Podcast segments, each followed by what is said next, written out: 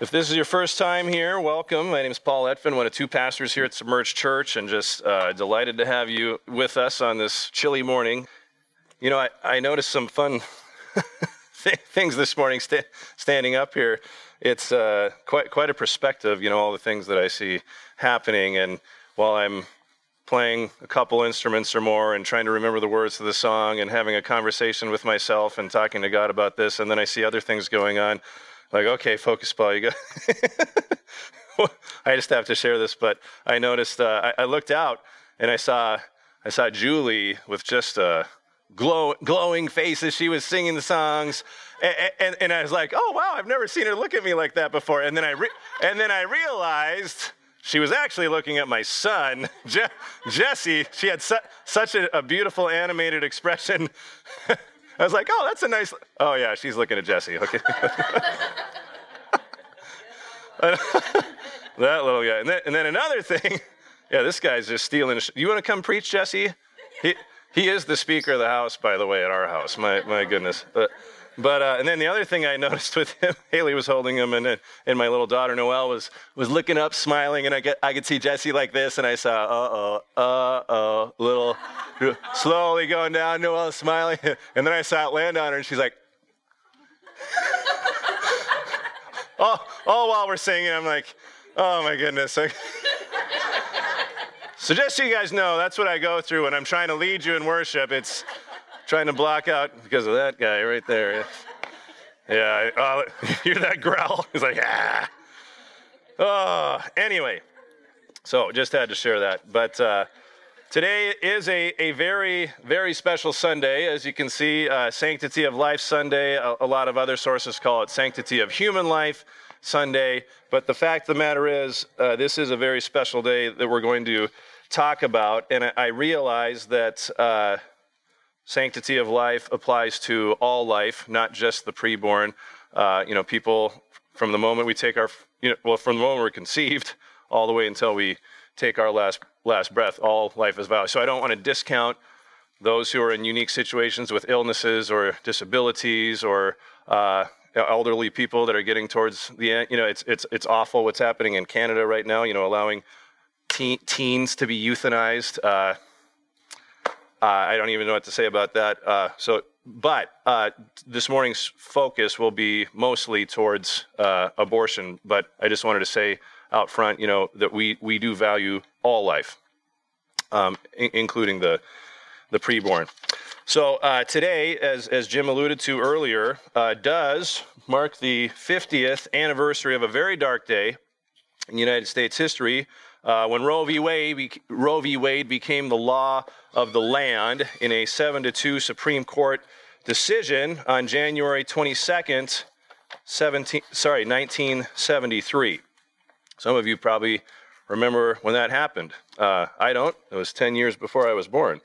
But obviously that has haunted this nation for the last 50 years until, well, I'm getting ahead of myself. No vote was ever cast. Many of you know this. No vote was ever cast in Congress to make abortion legal.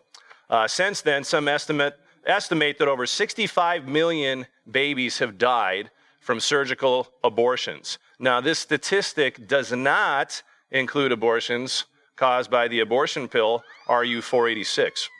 And of course, we know that now, that only 7 months ago, on Friday, June 24th, 2022, the U.S. Supreme Court reversed Roe v. Wade, putting the issue of abortion back in the hands of the states, where it belongs. And I think that deserves an applause.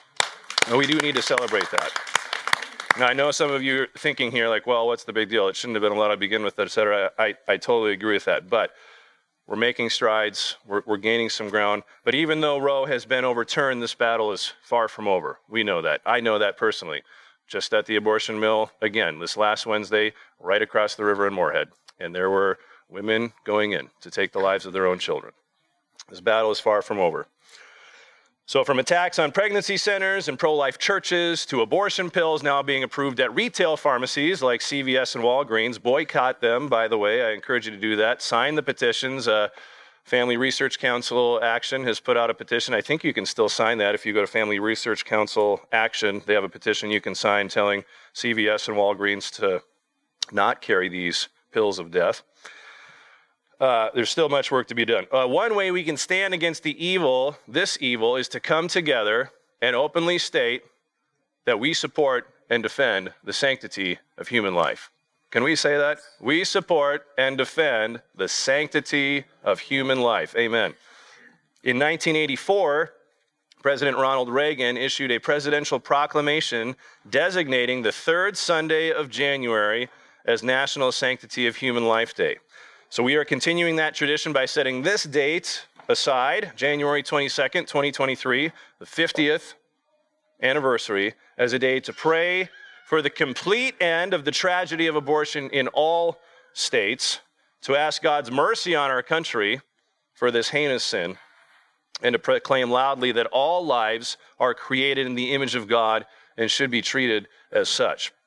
So today we need to declare the sanctity of all human lives and stand together to protect the lives of each and every preborn baby. And God's going to call each of us to do that in a different way. So let's just pray that the Lord speaks to us during this time. Father, we thank you for this time that we can gather together. I pray you'd give us attentive ears. Lord, I pray you'd give us open minds, give us soft hearts. Help us to hear what you want us to hear, Lord. Pray that we would be encouraged after this time, that we'd be motivated to stand on your truth, to proclaim your truth, and to remember that you are the author of life. We praise you for that.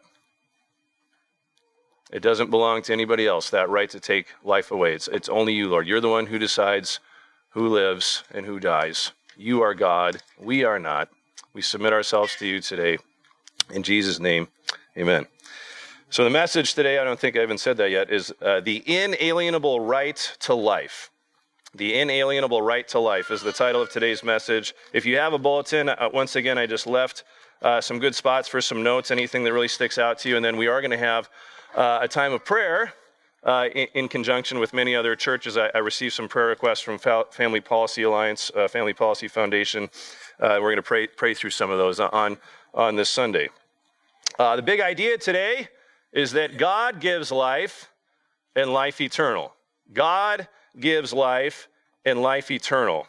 Could we get that slide up once of the scripture reading once again real quickly, please? Job 33:4 and 1 John 5:11. So God gives life. We see that in Job 33:4. The Spirit of God has made me, and the breath of the Almighty gives me life. God is the one who gives us life. And even better, he gives us the opportunity to accept eternal life in 1 John 5:11.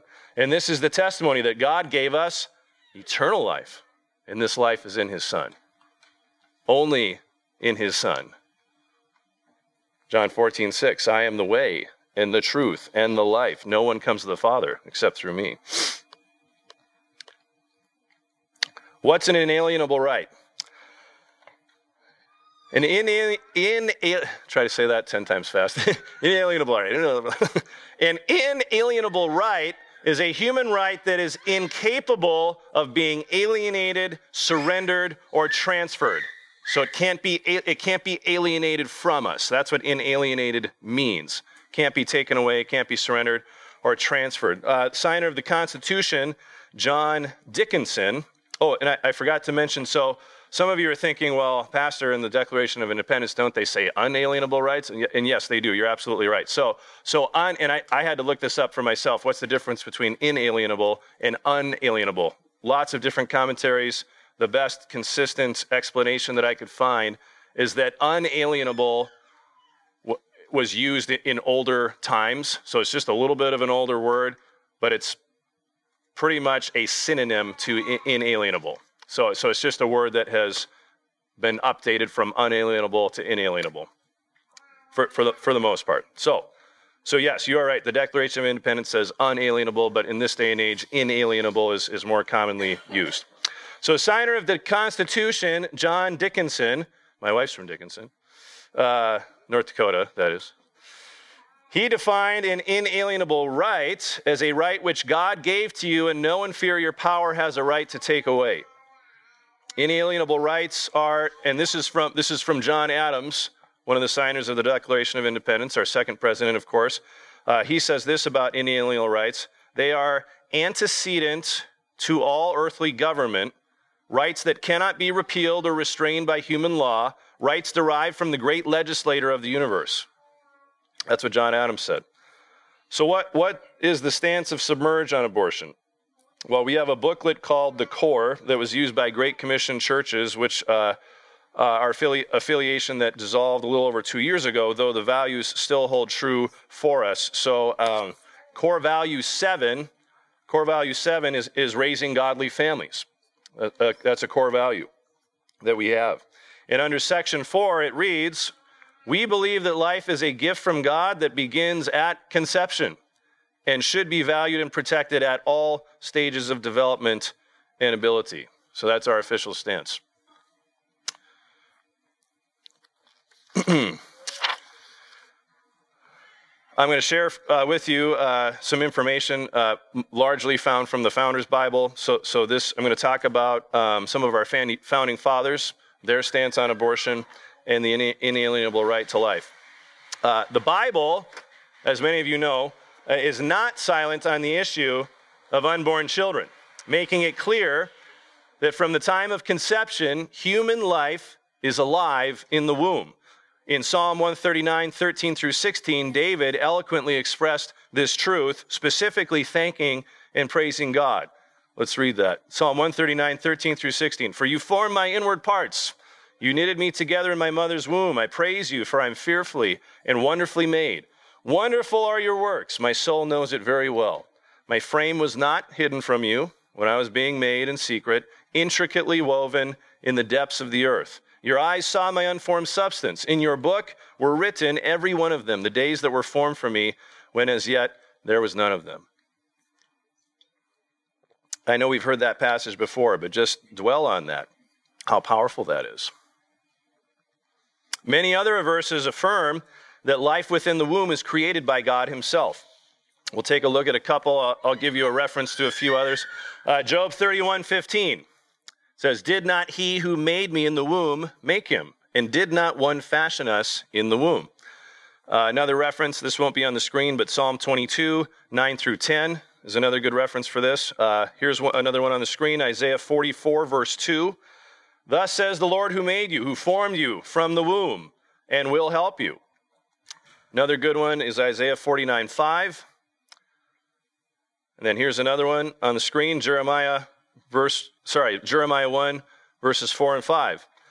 Now the word of the Lord came to me, saying, before I formed you in the womb, I knew you, and before you were born, I consecrated you. I appointed you a prophet to the nations. How powerful. Recently, there was a congresswoman that used this verse to defend the right of a woman to do what she wants with the baby. She read this in front of a Democratic congresswoman. Before I formed you, and then she read a translation that said the mother's womb, and I did look up, there are some translations that do say mother's womb, but before I formed you in the mother's womb, I knew you, and before you were born, I consecrated you. And then she said, it doesn't say the government's womb, it doesn't say the church's womb, it says the mother's womb. So this gives the mother the right to do what she wants with that child. So she's using scripture to push her point, to protect the right of women to abort their, I'm telling you, Christians, she is aggravating the God of the universe by doing this. And I hate to, oh my. When people take God's word and they twist it like that, better stand away from them. I was shocked.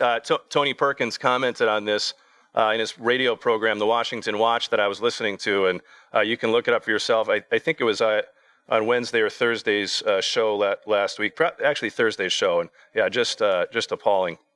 Yeah, so I think they could only, yeah, because they were voting on whether to provide, help, medical attention to an abortion that failed, and I think it was only one Democrat, or maybe like three that sided with them, something. It was a very small number. And then the other bill that the House was working on that passed to be looking into more protection for women's pregnancy centers, churches that are conservative. I think they only got like one Democrat to side on that. It's like, wow, we don't want to do anything about these churches and pregnancy centers that are being destroyed and vandalized. So we can see what the real agenda is. Anyway, better stop before I get too carried away. Luke 1:15 is another good verse.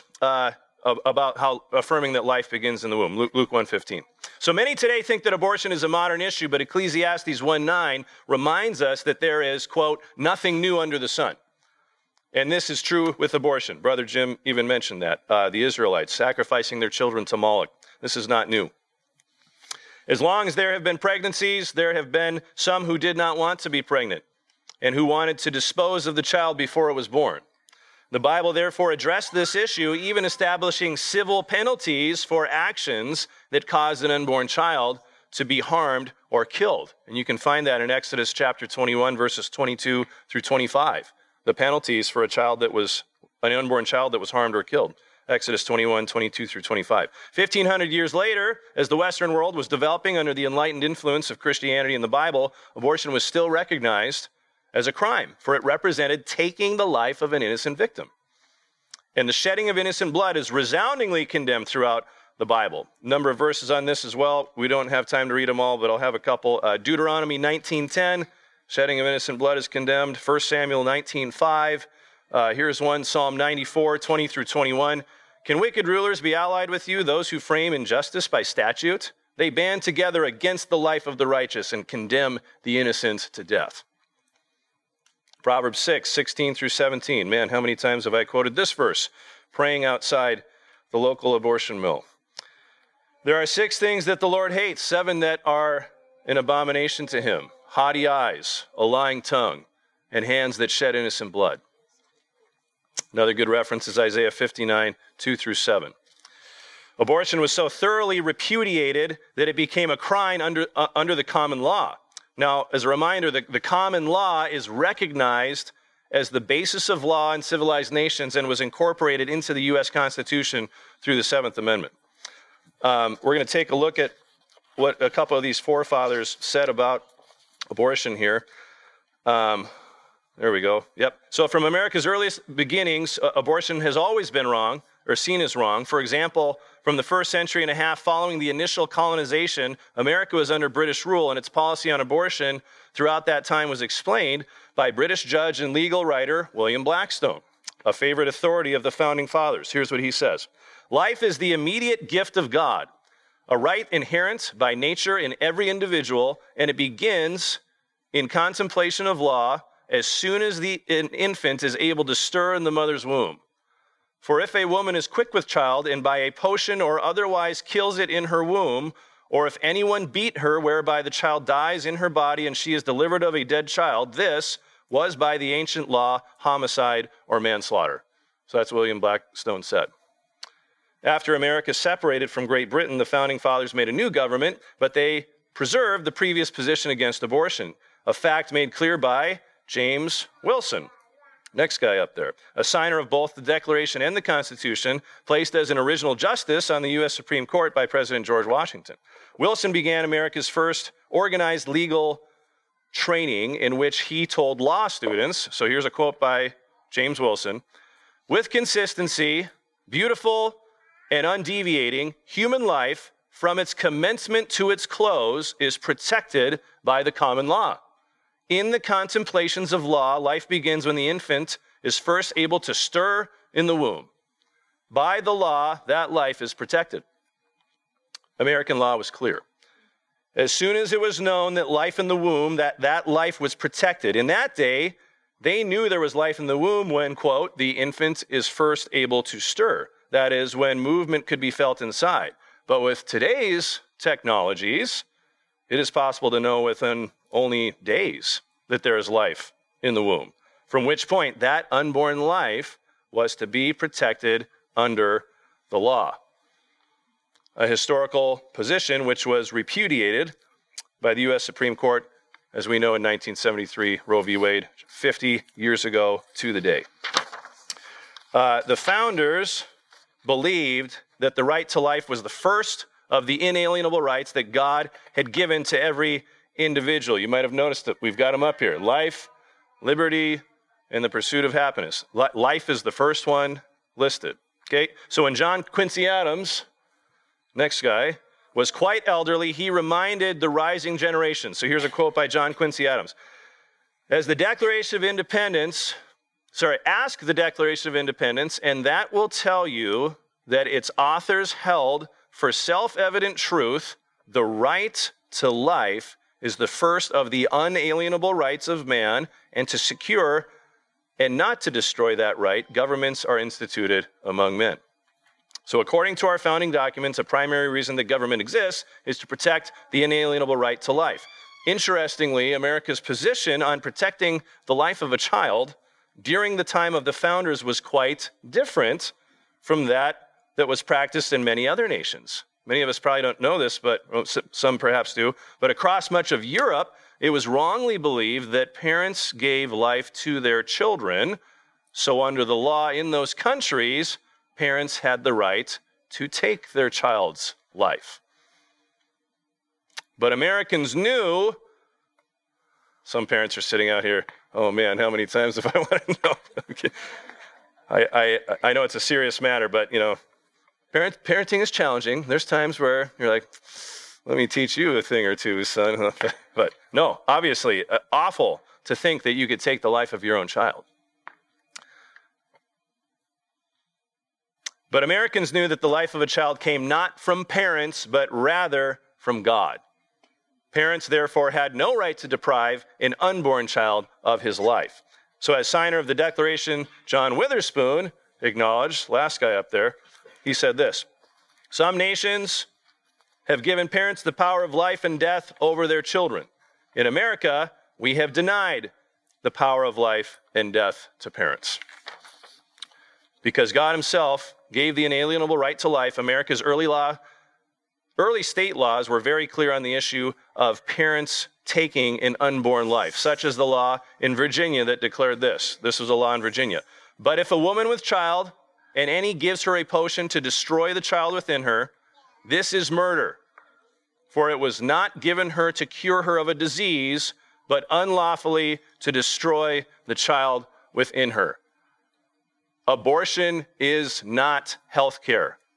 You are not helping the health of the mother. You're not curing her of a disease. You're not removing a tumor that's a threat to her life. Abortion's not healthcare. One of the first things a local worker did here at the local abortion facility after Roe v. Wade was overturned is went out and got a tattoo on her arm that says abortion is healthcare. That's how defiant and brainwashed these people are. And they need to be led to the Lord. They think what they're doing is right and just, and they're loving these women by doing this. And they think that we're the ones that are hating these women and judging them and trying to take away their rights. But isn't that what Satan just loves, causing division and getting people to think that they're on a righteous path when they're not? America must once again regain the unwavering biblical conviction that not only are we fearfully and wonderfully made by God himself, who wove me in my mother's womb, Psalm 139, we read that, but also that the right to life is the first of the inalienable rights of man, and that to secure and not to destroy that right, governments are instituted, as John Quincy Adams said. So we must elect all of our civil leaders according to this standard. So that was some information from the Founders' Bible once again. At this point, on the Sanctity of Life Sunday, we're going to have a little transition here. I'd like to dedicate a special time to join with other churches across the nation in prayer for life and mothers. We need to celebrate God's protection of life and pray for these present needs. You have them in your bulletin, and I'm going to go through the first three. We'll pray through those, and then we'll go through the next ones. But first one here. 20 states now fully protect life in the womb. That's great. Sadly, 12 states have little to no protections for unborn life at any stage of a pregnancy.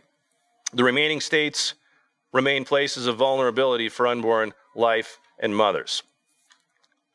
So that prayer request, number one, is pray for the end of abortion in all states. We're going to do that. Prayer request number two, pray for the humanity and sanctity of unborn life to be recognized and valued. Jeremiah 1:5 states, "Before I formed you in the womb, I knew you." And this is the very verse that people are using to defend the right of a woman to kill their own child, just completely twisting God's word. So people need to recognize, wow, okay, this is a valuable unborn life.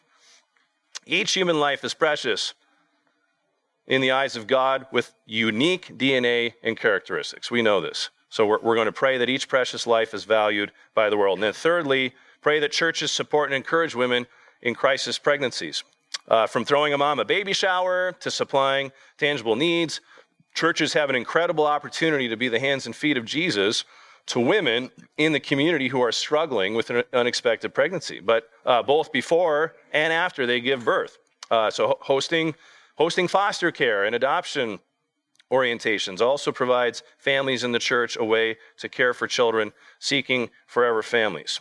And that's something, you know, we're a small church, but if people come aware of situations like this, unplanned pregnancy, and you want to do something about it, let us know. Let's rally the troops and help these moms so that they don't start going down the path of the unthinkable. Of course, we know that's where part of it starts. So let's just go ahead and pray through these three requests together with me, and then we'll look at the next two. Father, we humbly come before you, and Lord, we do pray that there would be an end of abortion in all states. Lord, we thank you even in our state of North Dakota for the two trigger laws that were supposed to go into effect. Last time I checked, I think there's still a temporary injunction on that. So Lord, we just pray that you would break through, that the North Dakota Supreme Court would be able to have a say. I don't know if legislation needs to happen. Lord, we pray that you would work in Judge Romanik's heart and just show him that he is blocking legislation. He's not a lawmaker. Maybe I'm speaking too boldly and out of place, but it doesn't seem right what's happening. So, Father, we just pray that abortion would officially be illegal in North Dakota. Thank you that the facility has already moved. Lord, we just pray you'd end abortion in all states.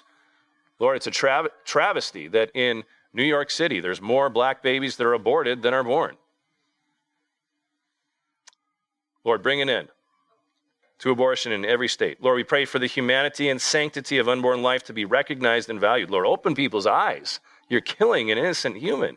Some people are so blind, even using your own word to justify their stance. How disgusting. Oh, Lord, thank you that you're God and I'm not. You're so patient with people. Lord, I pray for that congresswoman that she would repent of misusing your word.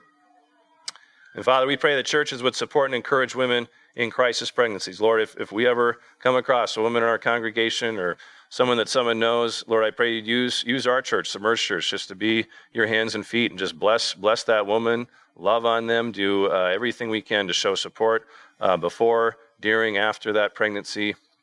Prepare us for that, Lord. That day could be coming soon. So we just pray that we here at our church would be ready to serve women in crisis. In Jesus' name, amen. All right, next couple requests here. We'll wrap it up. Oh, that food is smelling good, isn't it? All right, next slide. Yeah, so there are more than 2,700 pregnancy centers in the states that serve women and their families by providing everything from basic necessities to ultrasounds. That's awesome. 2,700. Okay, so the prayer request for this one, number 4, pray for the safety of crisis pregnancy centers and other groups that serve women. So following the release of the Dobbs decision, we witnessed attacks on hundreds of pregnancy centers and pro-life organizations. Absolutely outlandish. I've even been talking with Nate Douglas, the director at the Perry Center, and how are you guys doing? Are you guys preparing yourself for extremists to come to your pregnancy crisis center, and just encouraging him to be wise and prudent in that regard. Thankfully, the House of Representatives recently passed a resolution condemning this violence, even in spite of the lack of bipartisan support, which is, in my opinion, pretty embarrassing. Why would you not want to speak out against pregnancy centers getting destroyed that are trying to help women? Why would you not speak out against that? It really shows the heart of some groups of people. So let us continue to support and pray for these facilities that care well for the women that walk in their doors. Submerged Church has partnered with the Perry Center here in town. There's lots of other great organizations. That's just kind of the one that naturally just I kept running into Rachel Antone and Nate Douglas and met with them. And I've given a couple messages to the ladies at the Perry Center now. I know, I think it was back in October, there was a group that served a meal there. And I know my wife, Haley, wants to, in all of her free time, parenting 5 kids, organize another meal over there. So I think that is in the making. If anyone wants to be a part of that, serving a meal at the Perry Center, you can contact myself or Haley. I'm going to be speaking there again, I think the first Monday in March. They have the Nights of Prayer. Just had one this last Tuesday. If you've never been to one of those, really encourage you to go. And this last Tuesday, I was so busy, had so much on my plate. I'm like, man, I just don't know if I have time to go. And I was like, oh, I need to go. And sure enough, I showed up. Like every single time I show up, they've got somebody that's playing some nice worship music on the piano, and then you get to go to the different offices and rooms. You can write little notes to the staff people that you prayed for them. It's really a special time. So encourage you to do that if you haven't done it. Lots of other great groups in town: Christian Adoption Services, Women's Care Center, et cetera. I know people from each of those. And Giving Hearts Day is coming up on February 9th, where a lot of gifts are doubled, and that's usually when Bob and I work, because we invest in local charities as a church. So like the tithe that we get, we take 10% of that, and then we tithe that to other groups. And I think we'll talk. But last year we gave a good chunk of that to the Perry Center to support what they do. So anyway, let's support these groups. And then lastly, number 5, pray that more leaders in government, churches, and business step up to defend life. We've got to have leaders that are stepping up. As we seek ways to protect life, let us pray for our leaders that they would have boldness to speak up for the life of the unborn and their mothers, and creatively find ways to serve the most vulnerable among us. So let's go ahead and pray. Please pray with me through these requests. Oh, Lord, we just want to lift up your protection over these crisis pregnancy centers, other groups, Lord. There's been pro-life churches that have been targeted. Lord, we just pray for your protection over them. We pray you'd be a shield around them, Lord. These people that already are dealing with very, very draining situations, lots of emotions, lots of time being invested in these women, helping them from all different kinds of awful situations, and trying to help heal them and give them hope and teach them, and then having to deal with their buildings being attacked and vandalized, Molotov cocktails being thrown through.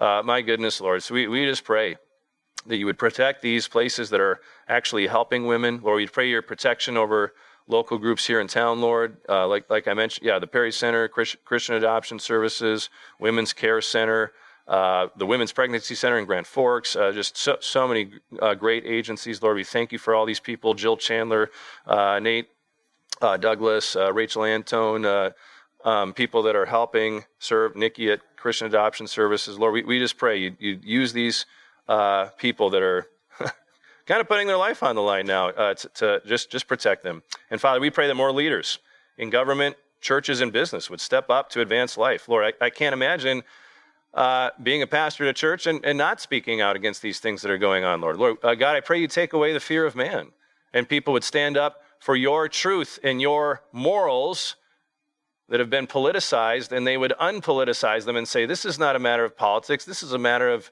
human life. This is, as we talked about, this is just under the common law. It's obvious. This is a living being, and we need to stand against this, Lord. We pray that for more leaders, even in our state legislature, Lord. We pray that all the pro-life bills that come across that will be in favor of pro-life, pro-family values, that they would pass, Lord. We know some aren't written so well or whatever the case is, but Lord, we just pray that that pro-life, pro-family values would advance in this 2023 legislative session right here in North Dakota. So we pray, pray more businesses would be pro-life, Lord. Man, if I knew a business was pro-life, I'd give them my business. So we just pray there'd be more venues for that. In Jesus' name, amen. So as we have these verses up again, Job 33:4 and 1 John 5:11, as we read earlier, God is the one who gives us our inalienable right to life. He gives us the breath of life, and only he has the right to take it away. No one and nothing else. More importantly, as we read in 1 John 5:11, God has given us an even greater gift, and that is eternal life through his Son, Jesus Christ. If you have the breath of life in your lungs today, then you are blessed. If you have been marked with the seal of eternal life through accepting Jesus' payment for your sins on the cross, then you are eternally blessed. What a blessing. Yes, we need to celebrate the gift of life, but what a travesty for anyone to reject God's gift of eternal life through his son. If you haven't already done this, I urge you, today is the day of salvation. Accept the free gift of salvation today, eternal life today. I can look out and assume and presume, yeah, we've got a great group of conservative Christians, probably gave their life to Jesus a long time ago. I don't know your heart like God knows your heart. And what a shame it would be for you to pass through and come here Sunday after Sunday and not have an opportunity to give your life to Jesus. So if you haven't done that, like I said, if you've got breath in your lungs, you've got life, amen. Let's celebrate that. Let's celebrate life. But even more so, we need to celebrate eternal life, because if you don't, if you die without Christ, you will be separated from him forever. And God is so kind and so loving, he really gives us what we want. You know, have you ever thought about that? You know, God, people think, how could such a loving God send somebody to hell? Well, guess what? People send themselves to hell. And someday people are going to stand before God like, Lord, Lord, why can't I come to your kingdom? You say, well, you didn't want to have anything to do with me in your temporal life, so you're not going to want to have any, you wouldn't even enjoy being with me in heaven for eternal life because you didn't want to have anything to do. So I'm going to give you what you want, and you're going to exist forever without me. Unfortunately, when we take God out of the picture, everything good also goes. Light, peace, things to grab onto. It talks about hell as a bottomless pit. When you take God out, there's darkness, there's pain, there's gnashing of teeth. My own, I got to be careful, this is recorded, but someone I love very dearly says, oh, well, I'm just going to go party in hell with all my friends. And no, you're not. You'll hear screaming, but you're not going to be partying. I didn't mean to be a downer here, but my goodness, people, this is a reality. People we know and love, if they died today without Jesus, they would go to hell. That's what brought me to the Lord as a 9-year-old boy. I was afraid I was going to go to hell when I was 9. And Jesus saved me. So let's celebrate life, and let's celebrate eternal life today. God gives life, and life eternal. Thanks for your patience, and I'm going to pray for the meal that smells so delicious so that right when we're done, we can just head right over and start eating. So, Father, we, after our last song, sorry. Father, we thank you for this time. Lord, we thank you for your goodness. Oh, Lord, I pray that we wouldn't miss a day without being thankful for breath in our lungs. Lord, we thank you for all that you're doing across this nation. Once again, we pray that life would be valued in all spheres of life, in churches, in government, in schools, families at home, Lord. Lord, this nation has greatly sinned against you, and there's so much work to be done. We just pray you'd continue to work your mighty hand, that you would build your kingdom, that abortion would be abolished once and for all across this nation. And Lord, we just pray that we'd be faithful in serving you, as you direct us in these days to come. Lord, thank you for all those who are standing up for life today across this nation. And Lord, too, we thank you for the food that we'll be eating. Thanks for all the hands that have prepared it. Pray you'd strengthen our bodies with it. Nourish us, Lord. Give us good health. Bless our conversations. We pray this in Jesus' name. Amen.